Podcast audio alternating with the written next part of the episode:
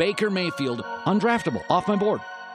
The Cleveland Browns select Baker Mayfield.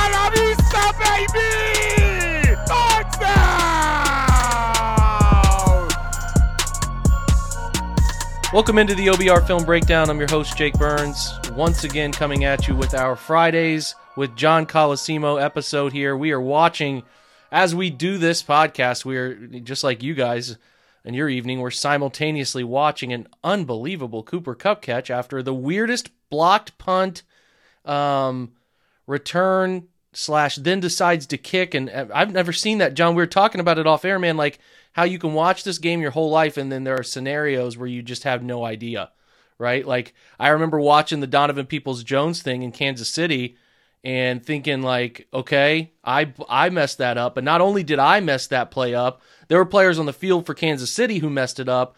It was a clear like reminder. The only person who told me was my special teams coach in college I was talking to, and he told me um, you know, he wasn't my special teams coach. Is Andy Bentley's his name? He's he was the linebackers coach, great linebackers coach, who was our special teams coordinator back then. And he's like, yeah, man, that he explained the whole rule to me. But it was like, okay, I don't feel so bad because so many players botched it, and it was clear that there was a huge miscommunication. Have you ever seen anything like that block punt uh, situation right there, man? No, and that you know, it's good for you to call back to that weird DPJ play as well because I, I'm just shocked and impressed that we were even coaching players to know that rule because like I said, like 25 years, I've never seen something like that. And uh, definitely never had to ask myself whether you're allowed to punt the ball twice, or or like you asked, you know, while this was uh, being officiated, whether you know it was like a quarterback where, as he approaches that line of scrimmage, you know, is it one part that has to be behind the line, or you know, or does he have to be completely behind the line? That's just a you know, a crazy, crazy play. And I would just immediately thought of uh, the Scottish Hammers absolute botched play in week one compared to the awareness of this punter. That's that right hand scoot from that. the punter was as smooth as anything I've ever seen right there, man.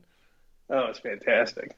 Yeah, I think that the the proof here is that special teams in in the NFL is the weirdest thing ever. It's like the punting uh, there's rules in punting, and then there's some rule in Canadian punting too, which isn't it like you can catch a forward pass and then punt or something? I, there's some stupid Canadian football rule like that where you can you can punt the ball or I don't know, dude. I don't know it. I have a friend that plays in the CFL and I don't know it, but I remember I've seen highlights in the CFL and somebody listening to this knows and can maybe hit me up on Twitter and let me know what I'm forgetting here but there's some rule where you can do something that's completely abnormal and you can punt it still or kick it or you can kick it twice.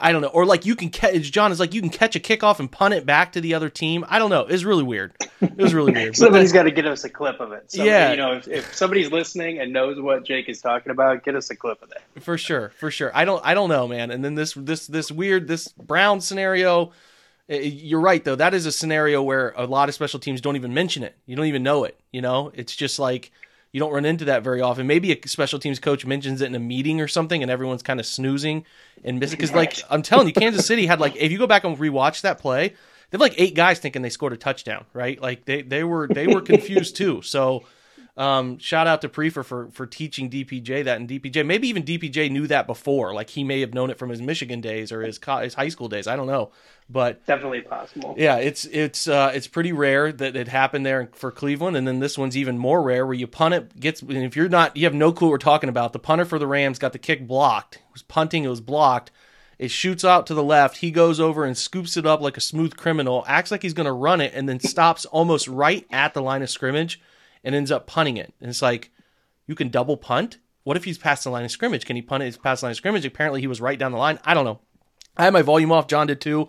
We couldn't totally hear it. I'll figure this out later, but pretty crazy. But we're going to talk about around the NFL. And what we're going to talk about is fourth down decisions, ironically enough. Like, I don't know really fourth down decisions and like the modern uh, appeal of coaches, right, John? Like, I don't know if I have heard – a coach uh, in Brandon Staley, who's again a Dayton, Ohio guy. He went to college there. He's got a lot of connections to Ohio.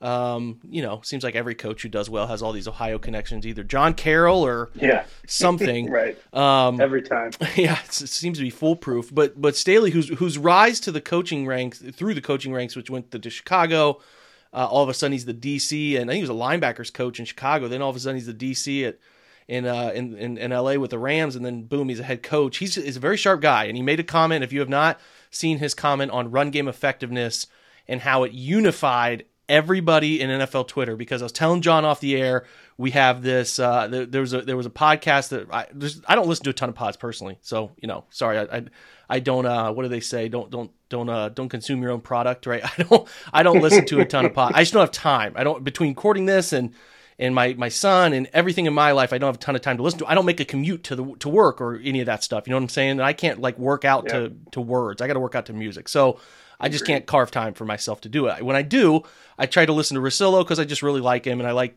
his uh, general approach to podcasting and, and how he shapes his conversations and his very it's very hands off with like I got to be right. And he made a great point the other day on his pod about how like all these fourth down decisions and if you if you pay attention close enough to NFL Twitter like the thing that gets magnified are these fourth down coaching decisions and he's just like man, you know like there might be reasons they didn't go or did go for a fourth down that you don't understand because they know their team better. Like, that's hard to believe, but there's data, but there's also, hey, I know my team can do it or can't do it.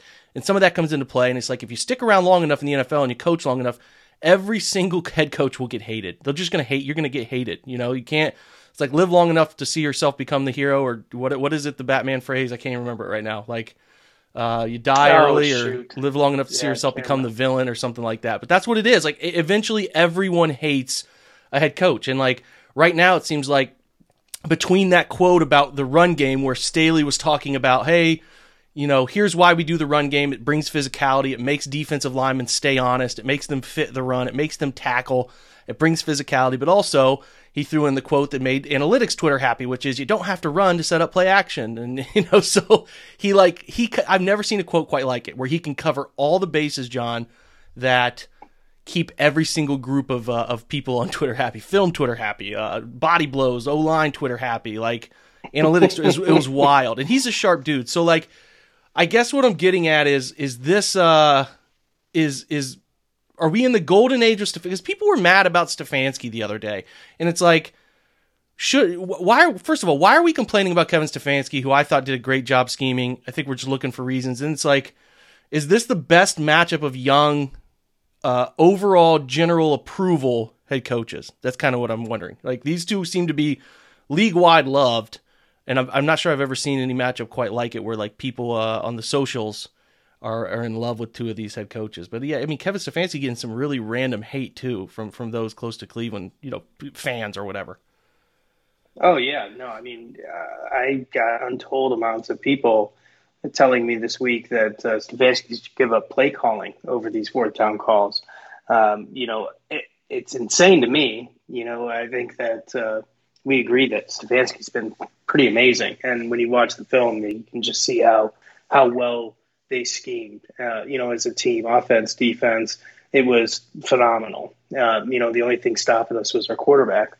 The and you know Staley Staley is fantastic. You know what's cool about Staley is you you figure that there had to be a guy at some point who was going to innovate on defense. I know that all the rules are slanted against defense, and uh, you know it's it's tough to play defense in today's NFL. And there was finally, like it seemed like after years, like it's been years and years since anybody was doing anything innovative on the defensive side of the ball. So that's what's pretty cool with Staley.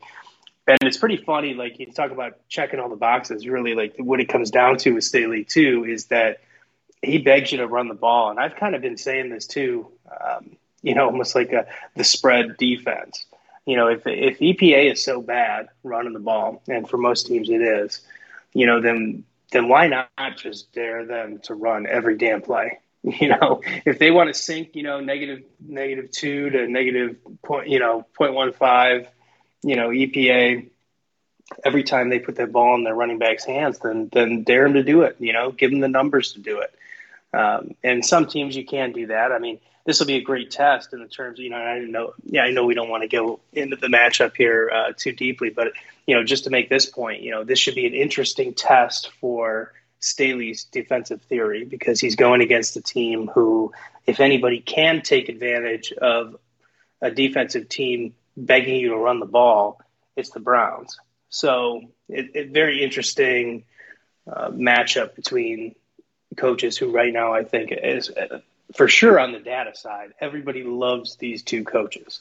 Um, these are probably the best two that you're going to find on anybody's um, score sheet for that kind of thing. So should be interesting to see how that goes. And, bo- and, both are pretty fourth down aggressive. I mean, Kevin, you know, I don't think he has any fear. And even though Chase McLaughlin's kicking really well, like I, he just has no fear of of going. And uh, I, I don't think that their fourth down play calls have been bad. I just think that they've had some bad luck. Teams have uh, called the right scheme at the right time. I hope he continues to be aggressive, but I also trust that if he's not aggressive, he has a reason why. Like I can believe that if he doesn't want to do it, he probably got a good reason for not doing it. Uh, other than just this is what the numbers tell me, and we're we're going to dig into that. I want to really really talk about that run game, uh, what they're threatening or, or what they're asking defense or sorry opposing offenses to do, what the what the what the Chargers can do because there are teams on the schedule like Cleveland and like Baltimore who will say, okay, we'll, we'll right. do that, no problem. Right. So, um, yeah, we're going to dive into too, that too. Go ahead. One thing too on that fourth down thing, you know, right now, you know, we got a chart that came out where you know it basically shows which teams go for it when they should. Mm-hmm. This year, put that out. Um, the Browns lead the league by roughly 15%. They're at like 82% going for it when they should so far. Now, one of the things I, I just want to make a point about is that when Kevin was asked about this, he had a great answer for it. And it wasn't just that, oh, the spreadsheet told me that I needed to. Kevin went into that game thinking like we would, which was that the Vikings were going to score some points. That's a good offense. He said, I'd be coming into this game, we thought we needed to have touchdowns. And, you know, so you should be able to you know appreciate that even if you're mad. Like it's never going to feel good when you when you miss on a fourth down. That always feels bad you know because people are always going to assume that you make the field goal. That's like an automatic right? Unless it's like a 50 yarder or something.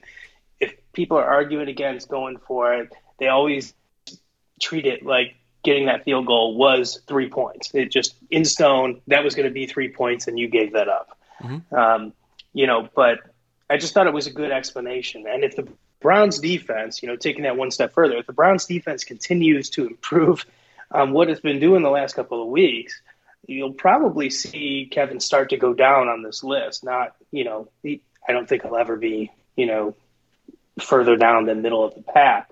But you could see how, given his answers and, you know, just what makes sense for him, how that aggressiveness may go down quite a bit, you know, unless they're playing a specific team that they can't hold down, like say Kansas City or somebody like that. Yeah, that's that's a great point. It's um it's definitely tied into to some of the teams they play. And yeah, some of the some of the belief in your defense is is right too, right? Where, you know, it's like we're not as afraid as we can get we can get 3 here or or even I don't know. He could also consider like, well, if we're at the 10-yard line, we can pin them and We'll get the rock back. I true. I don't. True. I don't get into the weeds on this, man. I don't overthink it. I trust that they have people on staff telling them those exact situations where, hey, the data says we should go for it here, and then if he doesn't decide to go for it, like he sent out his team to kick 53 yarders before, you know, like he's right. like he's sure. not right. I don't think he's living in fear. I think he's trying to feel the game out. I don't mind going for it on 4th and 3 at your 3-yard line in the first quarter. Like there's a lot of game to be played, right? Like it's okay to me to do that. There are scenarios where like I thought the Jags should have kicked a field goal and gone up 17 nothing right there, you know? You, I thought getting up 3 scores was a better outcome than taking that risk. I just did. And like there that's just again there's probably data that tells me I'm an idiot, but I I sometimes just feel, I don't know, man, may, maybe the game should be played by the spreadsheet sometimes, but I think there's times where you can go off of it to get outcomes like going into halftime Cincinnati feeling like they're down 17 to nothing instead of, you know, three scores instead of just, you know, having all the moment like what is the what is the difference to me, John, of saying, okay, we go in up 21 nothing, that's great, three scores, but we can also still go in up three scores without the negative outside the the, the negative feel is the Bengals getting this huge momentum swing feeling good going into halftime and coming out, you know, saying, "Hey, we just need to score twice and we're back in this thing." I don't know. It's just like there's some times where I think the data can be misleading in terms of like the risk reward. So but then again, like I said, there's probably people who would tell me I'm an idiot and I should shut up talking about that. And they're fine because I don't really study it. I don't I don't I don't spend a lot of my time thinking about that stuff. So I'm not the greatest researcher. You're listening to the wrong podcast. There are a lot of great uh, analytic podcasts out there. You know, there there really are the guys that talk Kevin about Cole. this stuff. Kevin does a great job. He's been on this pod several times. I have him on again. There's uh there's definitely a, uh, a a better pod for that, and that's okay. I'm not trying to really do that here. Uh, we're trying to do some different things, and and uh, I won't have great opinions on it unless I dive in and study it, and I don't have time for that right now. So let's talk about around the AFC North. Pittsburgh is the one, one, and three team. It's hard to see. I know we've been saying it now, uh, and and again, they're like the Undertaker popping out of the grave. It's it's like Pittsburgh can str- string a couple together, but it's really hard to see Ben getting it right and turning it around at his advanced age and and uh, the feeling around there's so much dysfunction happening around like that quarterback position too. So I don't know, man. I, I have a hard time seeing Pittsburgh turn this thing around. They made a statement. I think Tomlin did this week. They won't be benching Ben. So there's that. They won't do that. It's a little different than Eli because who was who are they trying to replace Eli with? Didn't they draft a quarterback? Was that Daniel Jones? Uh, No, it wasn't Was Daniel Daniel? Jones. I can't remember. before that. And, uh, yeah, yeah, yeah. No, was it Geno Smith? No, Maybe. he went to the Jets. He went to the Jets. There was somebody they drafted. What was Eli's last year? 2017. I thought I That thought they right. I thought they drafted somebody and they were trying to get that player onto the field. And maybe it was a second round. Maybe it was like Davis Webb or something. I can't remember who it was. No, it was well Eli's last year. If 2017 wasn't his last year, what year? Uh, might have been relying on my computer to update in real time on this pod, folks. Five and eleven. Uh, Kyle Lauletta got some time. Eli played, and that, I mean, was it nineteen? How? When did Eli stop playing? Yeah, it was. Dan- like it was Daniel ago. Jones. Jeez, it was 2019. I feel like Eli's been retired for like seven years. It was. It was. Wow, Uh, I it did was. too. It was Daniel Jones in 2019 that started 12 games, and Eli started four. So like there was genuine pressure from a young player. There's none of that in Pittsburgh. So who are they going to play? Mason Rudolph? Like that dude clearly is not it, right? Like he's not it. So it's like they have no other option. And this is on Pittsburgh because they should have planned better. They've had this this lingering Ben thing for a while. He uh, destroyed his arm three years ago, missed a whole year. You should have been planning at that point. You went out and got aggressive and got Minkah Fitzpatrick. So this is on them. I just don't see them turning it around. Do you see them figuring it out at any point, or is it just going to be like a slow five and twelve type of deal for them? Yeah, and in a terrible quarterback year. Um, so far, I mean, obviously things change fast. You know, uh, I've seen it before, but usually it's not a good sign if you are five weeks into the college football season and there's not a clear number one quarterback. You know, it's just a mess of guys. That's usually like a death knell for a quarterback class. You know, like maybe one of them would be good, but you know there'll be ten of them drafted, and good luck finding that one. Um, yeah, so I don't know. I don't see it. I don't think they, you know, they're at home this week. Teddy might not play. I don't. I still don't think they can win. Even if Teddy doesn't play and they have to play Drew Lock, I don't think that they can beat Denver. I really just don't see any reason. Uh, you know, I don't. I don't know where they're going to find wins on this schedule, uh, playing like they are now. So, you know, we'll see how it goes. But if you can't block and you can't throw, uh, I don't really care how well you can play defense. And they and they So- don't they don't run it either, John. Like they they they still run the football from the gun, and they have no consistent approach. And it's kind of exactly what I thought it was going to be. They have Matt Canada, who is the motion guru, right? He's the guy who uh, was supposed to be the motion man, and he has um, I think ten percent of motion plays, right? Uh, is what I saw. Or they're they're down ten percent from their league worst number last year. They don't motion, they don't shift, or they don't motion. It's like they're Top they're four in the shotgun too. Oh Top yeah, four in the- oh, always be because that's what Ben wants. That's the only way he can function, and it's like it's just hard to to watch Ben.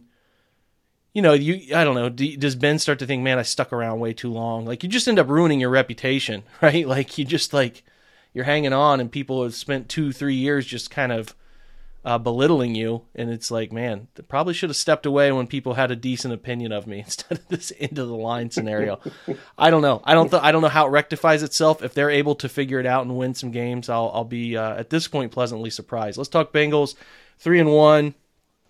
I just still have a hard time taking them really serious with that offensive line. Like I'm taking them serious from the perspective of beating Cleveland, and it's hard for me to it's hard for me to take them really serious. I think they've made the right steps, and you've made a great analogy that they're playing like 2018 Cleveland, uh, where they're going to have a fun year, but maybe not win a ton of games. But uh, they're at least fun, and you can you can see the blueprint for where they're going. Uh, but I still, even as well as Joe played the other day, it's like it's pretty obvious to me that they're going to go stretches in games where they just can't figure it out before it pops off, and then it's like you just have to kind of weather the storm with them, you know. No, agreed. I mean, you know, they're going to score some points. They're going to move the ball, but um, I I saw everything I needed to see to confirm, you know, who they are in my eyes uh, Thursday night last week.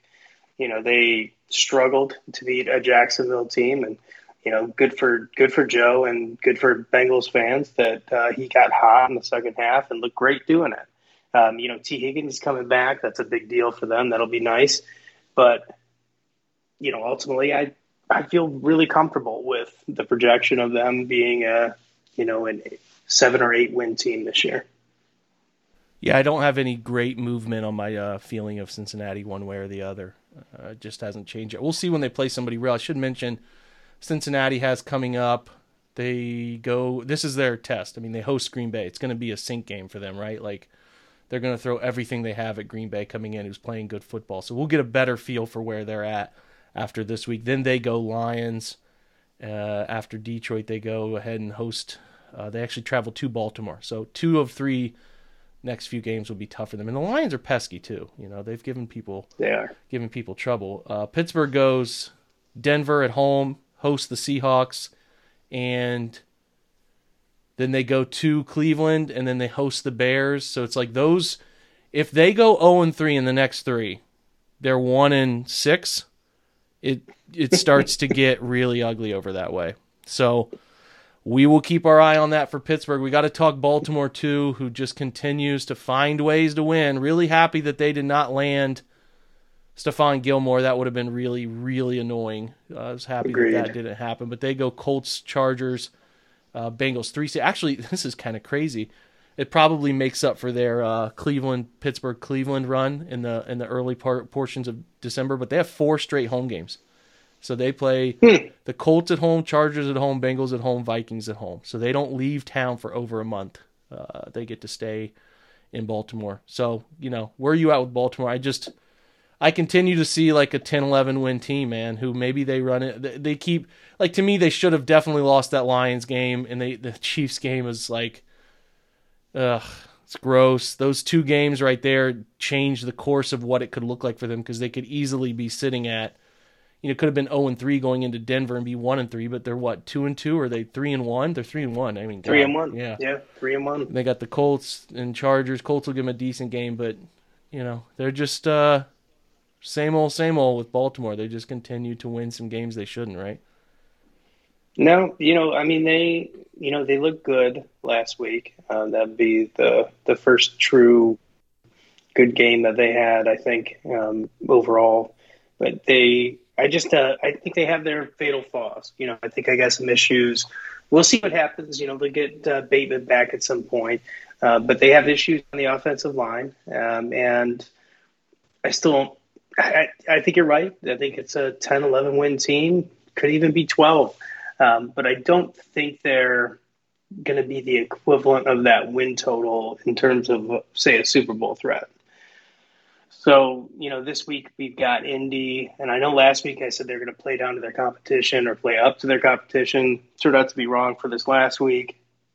Let me see what happens against Indy. Losing you know, they, Bridgewater they was threat. crippling for Denver too. Yes. they don't have any plan for Agreed. that. You know, they didn't plan for Lock. We'll see how we'll see how Denver because we're going to keep our eye on Denver coming up in a couple weeks. Like if uh, Drew Lock is right. like a disaster, we got to keep our eye on them. But yeah, keep going. Sorry, man.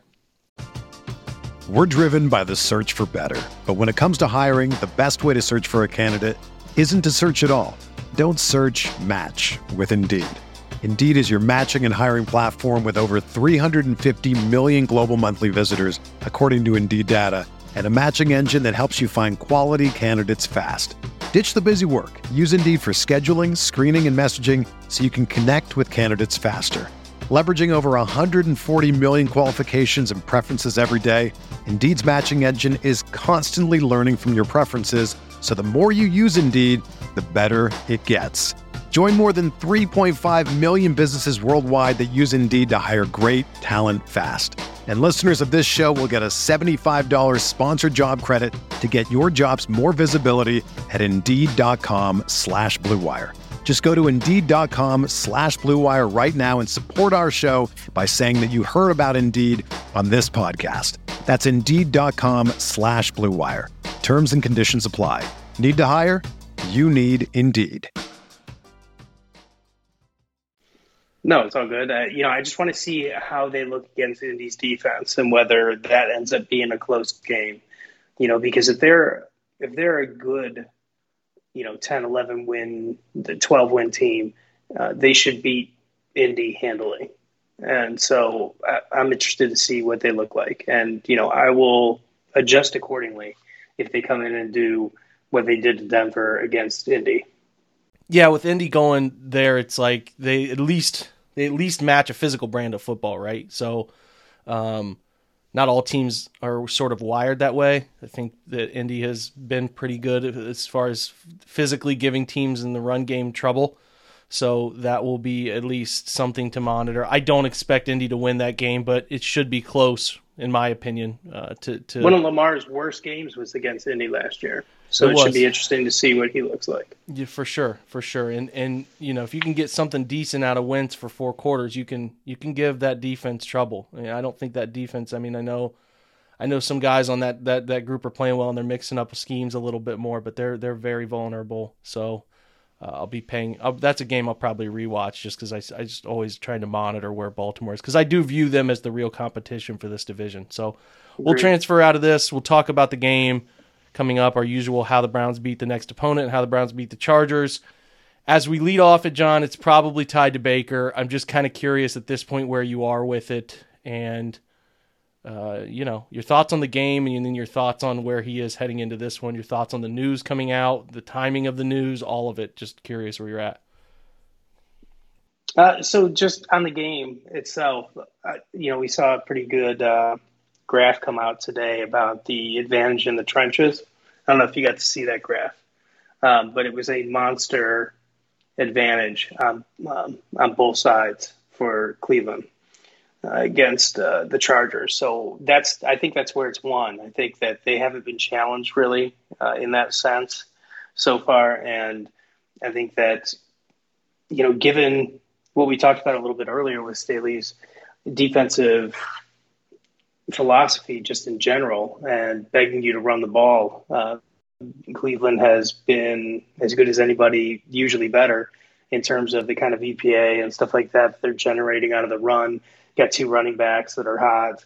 Um, you know, offensive line also might be better uh, running the ball at this point than they are uh, pass blocking if we're not going to have Jed or um, Hubbard for this game. So uh, I think that the formula is there that if we can control both lines of scrimmage and this defense does a good job against Herbert, we might be able to to do quite a lot, leaning pretty heavily on the run game, a la you know Baker's first, you know the Browns' first six games last year when you know Baker just was trying to get out of bad habits, trying to learn the system.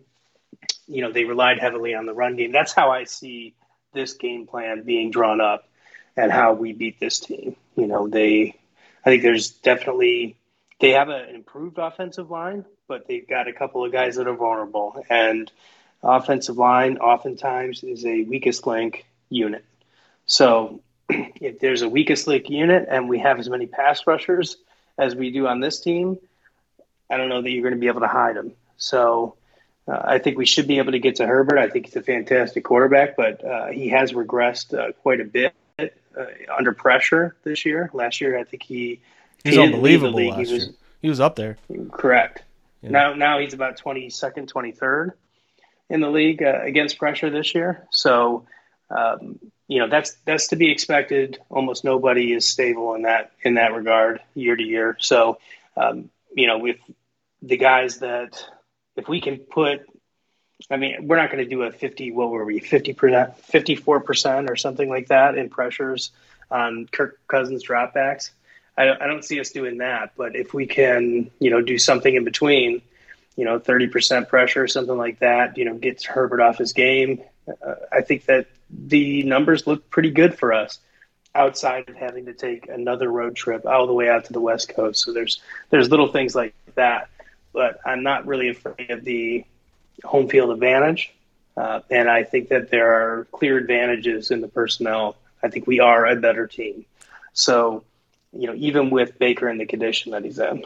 So, you know, going into Baker, you know, personally, you know, I, I'm not surprised that, you know, he's got some kind of a, a, a tear there. I mean, I think it's almost obligatory. Like, I don't know that you can pop a shoulder out and have no kind of damage to the surrounding tissues. So, you know, whether it's a, you know, uh, the the brace affecting him because you don't know how that shifts during the, you know, during the, um, you know, during a play, during, you know, after a sack, you don't know how it shifts over the course of a of a game. You know, he's still getting used to that. I don't know how much pain he's in. I'm not even going to speculate. You know, what I know is that it's affecting him um, probably mentally as well as physically. I don't know how confident he is in firing off, you know, some of the tight uh, throws that you might see down the middle. Um, I, but he's got to learn to manage it. There's a reason they're playing him, right? There's a reason they're playing him and not playing their seven million dollar backup. If you got a seven million dollar backup who is extremely familiar with the system, who the head coach is extremely familiar with, and you are still playing Baker, there's a reason for that. So why did so, the news come out today, John? Why wasn't it told? They knew this thing was torn two weeks ago. They they they MRI'd it. They did everything. They've known this. It's a thing with this medical staff in Cleveland, and even it's other places too. McVay is very sh- shady about injuries. Like, if your quarterback is struggling a little bit, wouldn't you want people to know? It's not like every team doesn't know his shoulders hurt. They all they all go watch film. They watched him the tackle and the interception it's on NFL films, the inside the NFL. He's got the she comes in and hey man, pop back into place. I'm good to go. Like everyone knows, you're not hiding it, bro. This is the, we everyone in the NFL knows Baker did something to his shoulder when he made that tackle. Like so, what's the benefit of not releasing this? Put your tinfoil hat on here and tell me why. I'm open to any suggestion. Why are we hearing about it now? The night after he makes an Instagram post about people doubting him. Did his come? Did his did his group leak it? Like, what's the goal here? Yeah, that would be the obvious. Um you know, tinfoil hat theory, right? That that he's hearing all of the all of the noise and his people leaked it. That would you know, it makes more sense than anybody on the Browns doing it. Uh, though again, you know, keeping it secret to begin with doesn't make a ton of sense to me. Um, but they've done a, a, few questionable things this year with that. So yeah, I mean, you know, if you're asking me flat out, uh, I think the most likely camp that this floated from was the Baker side. Now that could be anybody on that side. It could be his agent, could be you know, could be his wife. You know what I mean? Like, the, but you know, at the same time, there were how many people different? You know, I read a few different ones, and I want to say there was up to three different league sources that confirmed this. So I don't know you know, is that three people on Baker's side are confirming it, or one person leaked it from Baker's side, and then they got it confirmed with after it was already out there with a couple other people within the organization. I don't know. It just you know, is weird, but, man. It's just yeah. It, to me, it's strange. I get, I get it. It's cool. Like I don't know why that wouldn't be out early. I don't. It's like why would you want your quarterback who's clearly beat up in that game, then he doesn't play all too well the next game? People are trying to say it's one bad game. I don't think he's been that great. He had a great three quarters in Kansas City, did not have a great fourth quarter. And I'm not blaming that loss on him. He just didn't have a great fourth quarter, miss some throws he, he usually makes. And then in this, you know, the, the 19 for 21, that's cool. But if you go rewatch the breakdown in the second half, you're going to see some decisions where it's like, oh, could have had 300 and a couple touchdowns. Next game, oh, yep. could have had 300 and a couple touchdowns. So, and if you go back and watch the Minnesota game, where if you look at it, they threw for 120 yards. They threw five screen passes. I think four of the five were caught for like 50 yards. So they re- or 30, 35, 40 yards. So they really only threw for 110 yards. And if you look at the throws missed, they're leaving 300 yards on the field again. So that's a big part of why I can't really get get into the hate Kevin Stefanski side of play calling. It's like, man, no. I don't think anyone understands. I just, John, I don't think anyone understands play calling and how hard it is and how you're blamed for things that you should. You can put players in the perfect position. You can put them in the perfect spot, and somebody mistake makes a mistake, and then every decision surrounding that that play is magnified. And why didn't they run it here? It's like they ran it 35 times, man. They ran it 35 times. They had four touchdown balls that were not completed, and like, what do you what do you want them to do? Like, I don't know. They they want miracles with play. I, am pretty sure play calling is like being the president. It's just like you can't win. You can never win. so, um, yeah, put a put a bow on the Baker thing. Like I don't know. I I'm with you, dude. Like if you're not healthy enough, you, you need to sit. And if uh, if they're gonna, they're smart people. They're smart people. So they're talking to Baker, and Baker's telling him I'm fine. I would imagine, John, that he's having okay practice because if he's having these practices like he's he's his game Sunday, then it would tell me that like you know he he he's not if he's not practicing well there would be a discussion. But it seems like Kevin said he's practicing well so maybe Sunday was a one off I am more than willing to admit Sunday could have been a one off it's cool. He'll come back and be okay. But like also don't tell me he's not running. He's he's taking hits. Like they're not I mean he ran right. one time in a design play a little uh, a little read option there where he kept it. But like he ran like five times, six, seven times. He's been running. He's got like 15 carries on the year, and I don't think many happened in Kansas City. So I get they're not calling run plays, but he's running and he's running recklessly. It's not like he's running and avoiding hits all the time. He's taken some serious blows in that direction to the arm. So I, it's all over the map for me, dude. I don't know what to think. The leak is weird, uh, just because it's like, okay, if you didn't want an injury out there, totally get it. But if you wanted the injury out there and you wanted a reason for why he's not playing well, you should have put it out right away because it doesn't change the mystery of it, right? Like, so weird. I I, don't know. He's got to play better, right? If he plays better, they're pretty damn good. Yeah, I think that I think there's an adjustment here. There's just no way to understand entirely how that's affecting him. Whether you know whether the shoulder is actually you you don't know like whether certain types of movement hurt it more, whether you know, um, there's it, it just gets into crazy speculation. But you know what I what I do feel like is that Baker's always had his issues, right? Like he, you know, we knew coming into this year that he still had a long ways to go in terms of being like the elite of the elite in processing and the mental side of the game.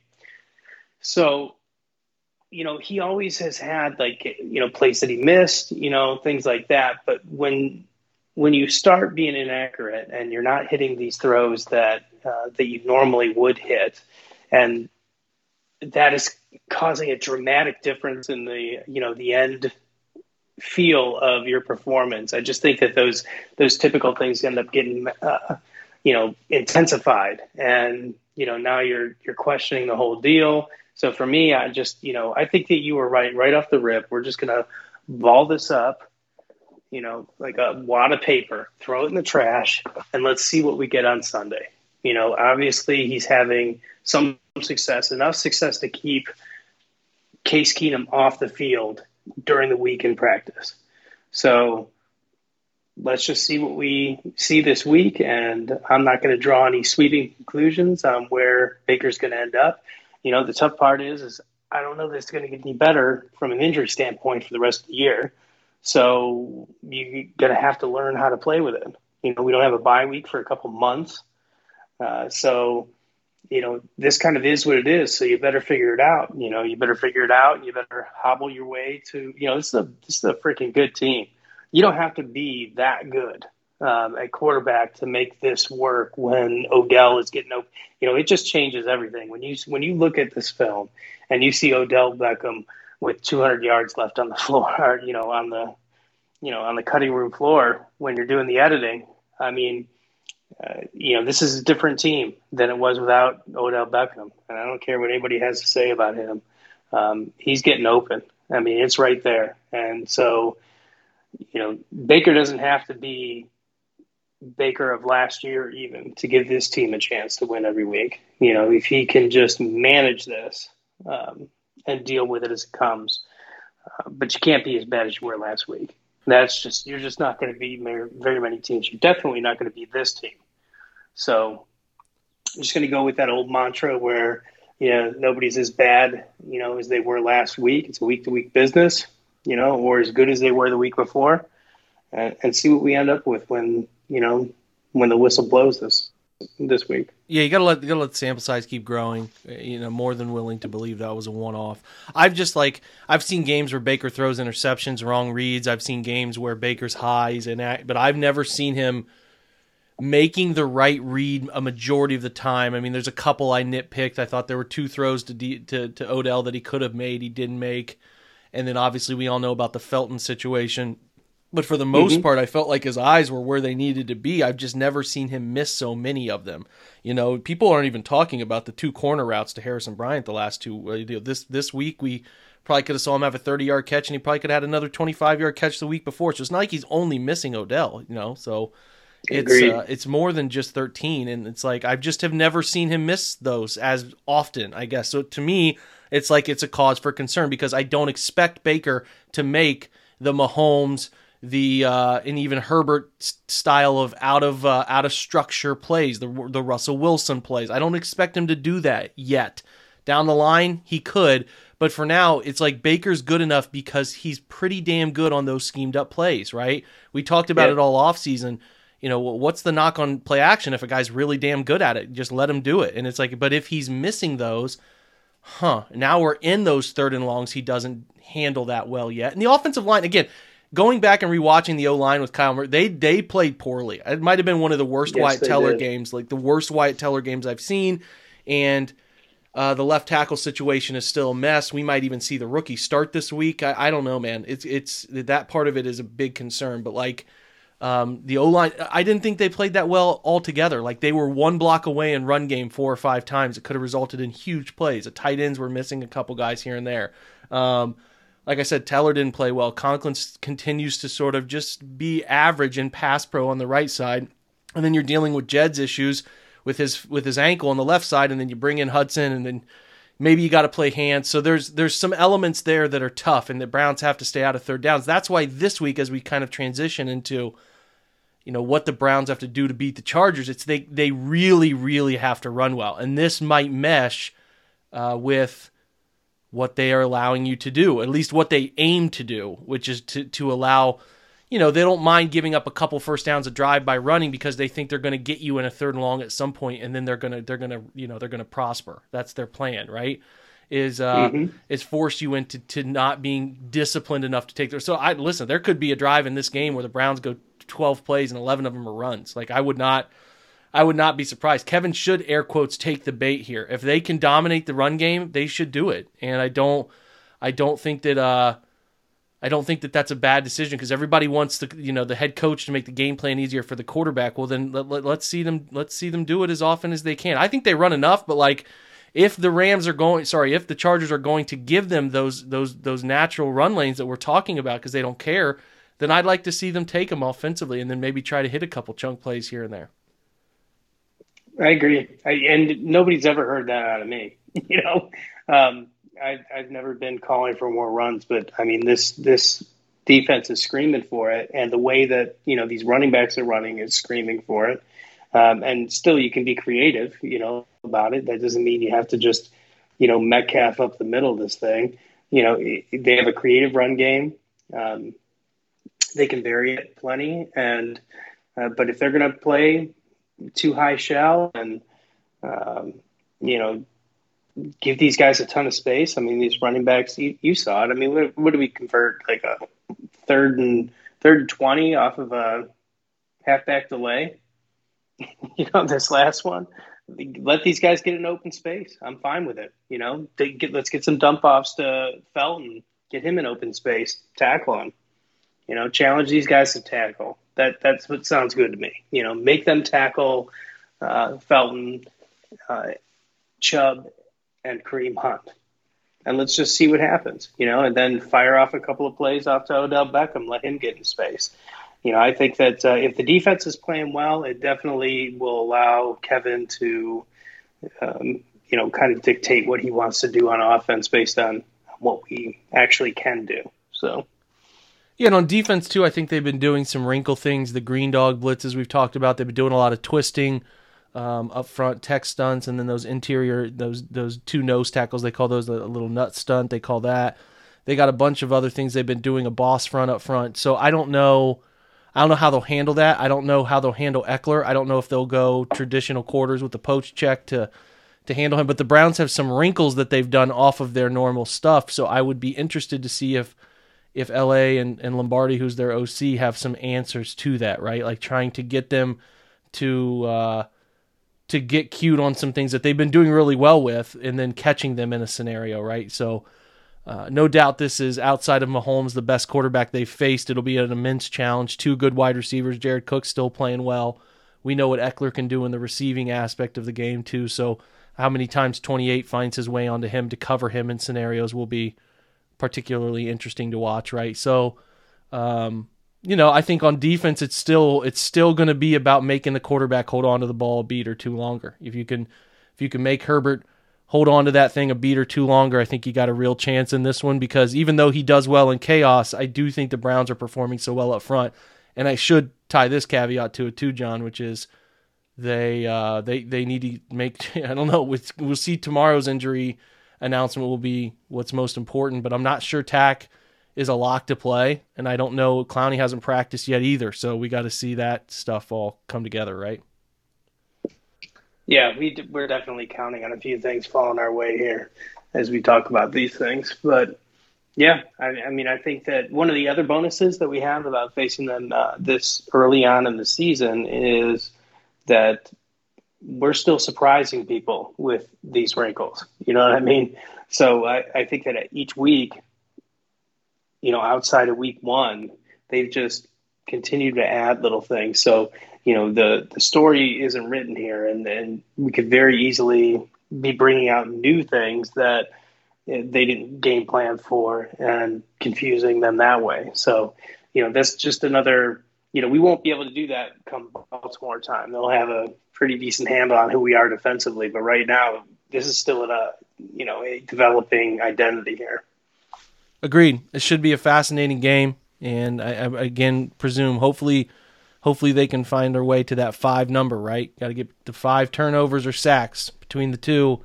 I think that's paramount for them, and they've done a nice job of it the last two weeks. I'd like to see, like we said, um, off air with the pressure rates. Like the turnover stuff is going to happen. It's just it's just too much pressure, too much coverage to not get more than one turnover. It's kind of it's kind of crazy to only get to one turnover over the last two defensive performances when you think about it. Holding a team to that few yards week 3 and then so many consecutive punts from from Minnesota to not have turned it over multiple times kind of bizarre. So I do I do think that's going to flip and this would be a great week for it. You get the Chargers on a short week right? They played Monday night, so you get them on short rest, yep. even though it's at home, and then you know you feel good about it because you come home too. I just mentioned Baltimore plays four straight at home. Cleveland comes home for three straight weeks after this, and then their next road game's only down in Cincinnati, week eight. So, um, actually, I think that's week nine because they they come home for week six is Arizona, week seven is Denver, eight is Pittsburgh and Cleveland, and then they go to Cincy. So.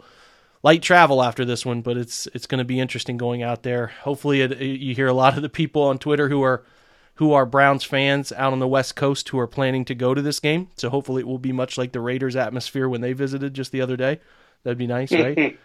Absolutely. Um, we should too before we sign off, John. Let's let's pick some winners for these hats, man. If you want to write these down, I will. Uh, I will go through. We've had an amazing amount of uh, reviews. Really, really cool. Uh, I appreciate you guys like crazy. Obviously, um, you know, leaving these reviews and and I think it jumped up like 40 reviews. So that's always greatly appreciated. We'll do another one of these at some point, but since the 29th, it's been, it's been, hold on, I mean, 1, 4, 7, 10, 13, 16, uh, 19, 22, 25, 28, uh, 31, 35, uh, almost 40 reviews. So listen, huge thank you to everybody. I'm going to go through and blindly pick these. Let me know when you're ready, John, and we will pick our 10 winners and I will go tag, I will tag you on Twitter if you left your, uh, Twitter handle as well. First one goes to P. Keselman. P K E S E L M A N 17. Thank you for the review. Next one, as I have put all of these in a hat, goes to J Murph 812. That goes to J Murph 812. Next one goes to D Dubs 927. Next one, as I click this, goes to Ryan Rack. Ryan underscore Rack 18. Okay, next one goes to that one does not have a Twitter handle. Next one goes to at Bud Cassidy. Spelled the traditional ways, I would imagine, for Bud Cassidy. Sounds like a great coach in the 70s. Uh, how many have we done now? Uh, that's five. Five. Okay, next one goes to at Haggins 2. Uh, I think that might be uh, for the Roman numeral 2. At Haggins, H A G G I N S, Roman numeral 2. That could be for the Haggins the second. Could be. All right. And next one is at Captain underscore Lurk. Sounds like a great Madden or, or Xbox uh, online gamer tag. uh, the next one goes to, let me know when you're ready, Go. at A Dre underscore day. A D R A Y underscore day. Got it. Is this our last one? I'm I think two. Right. Oh, okay. Trusting you. All right. At Dan underscore London 11. At Dan underscore London 11. And lastly, at JA Nags 18. At JA Nags 18. Now, this is not the end of these. I might be able to down the line get some more of these, and we could probably come up with a way to hook everybody up who left a review here. I'll, I'll try my best. For now, we have 10 to give away. If you heard your name and you're not tagged, let me know. I'm going to try to tag every single one of you on Twitter uh, as best I can based on the name you left here. So if you screwed up your name here, like, sorry, man, can't help you, but I'll tag you and you can you can hit me up. John, always, always, always appreciate these Fridays with you, brother. Thanks for taking your time for not only me but for everybody listening. We appreciate you. Thanks, brother. Go Browns. All right, John said it best. Go Browns, right? So let's have a uh, let's have a great weekend. Uh, hopefully your Friday goes great. We'll have our prospect show coming up uh, for your Saturday delight, your Sunday pregame show. I'll probably get with Brad Ward to do that again. And before you know it, it'll be a four o'clock kick. I'll actually be up in Rocky River. I'm going to go and watch live and do our pregame show at at uh, uh, the the the on site location, which the name is right now I cannot remember, which is really bad by me. Um, it is. Uh, hold on, I searched it earlier, so I I I, I can. Old River Tap and Social, got it. Old River Tap and Social. I'll be there live with our OBR group. We're going to do the pregame at three o'clock, and we'll do a postgame right after. Going to make my way up there to Cleveland for the first time in a long time. So check it out. Come by and join us at Old River Tap and Social if you'd like. We do a pregame, postgame. Otherwise, have a great Friday. Have a great weekend. We'll check in soon. Thanks to John for joining us once again. And we sign off with the usual Go Browns.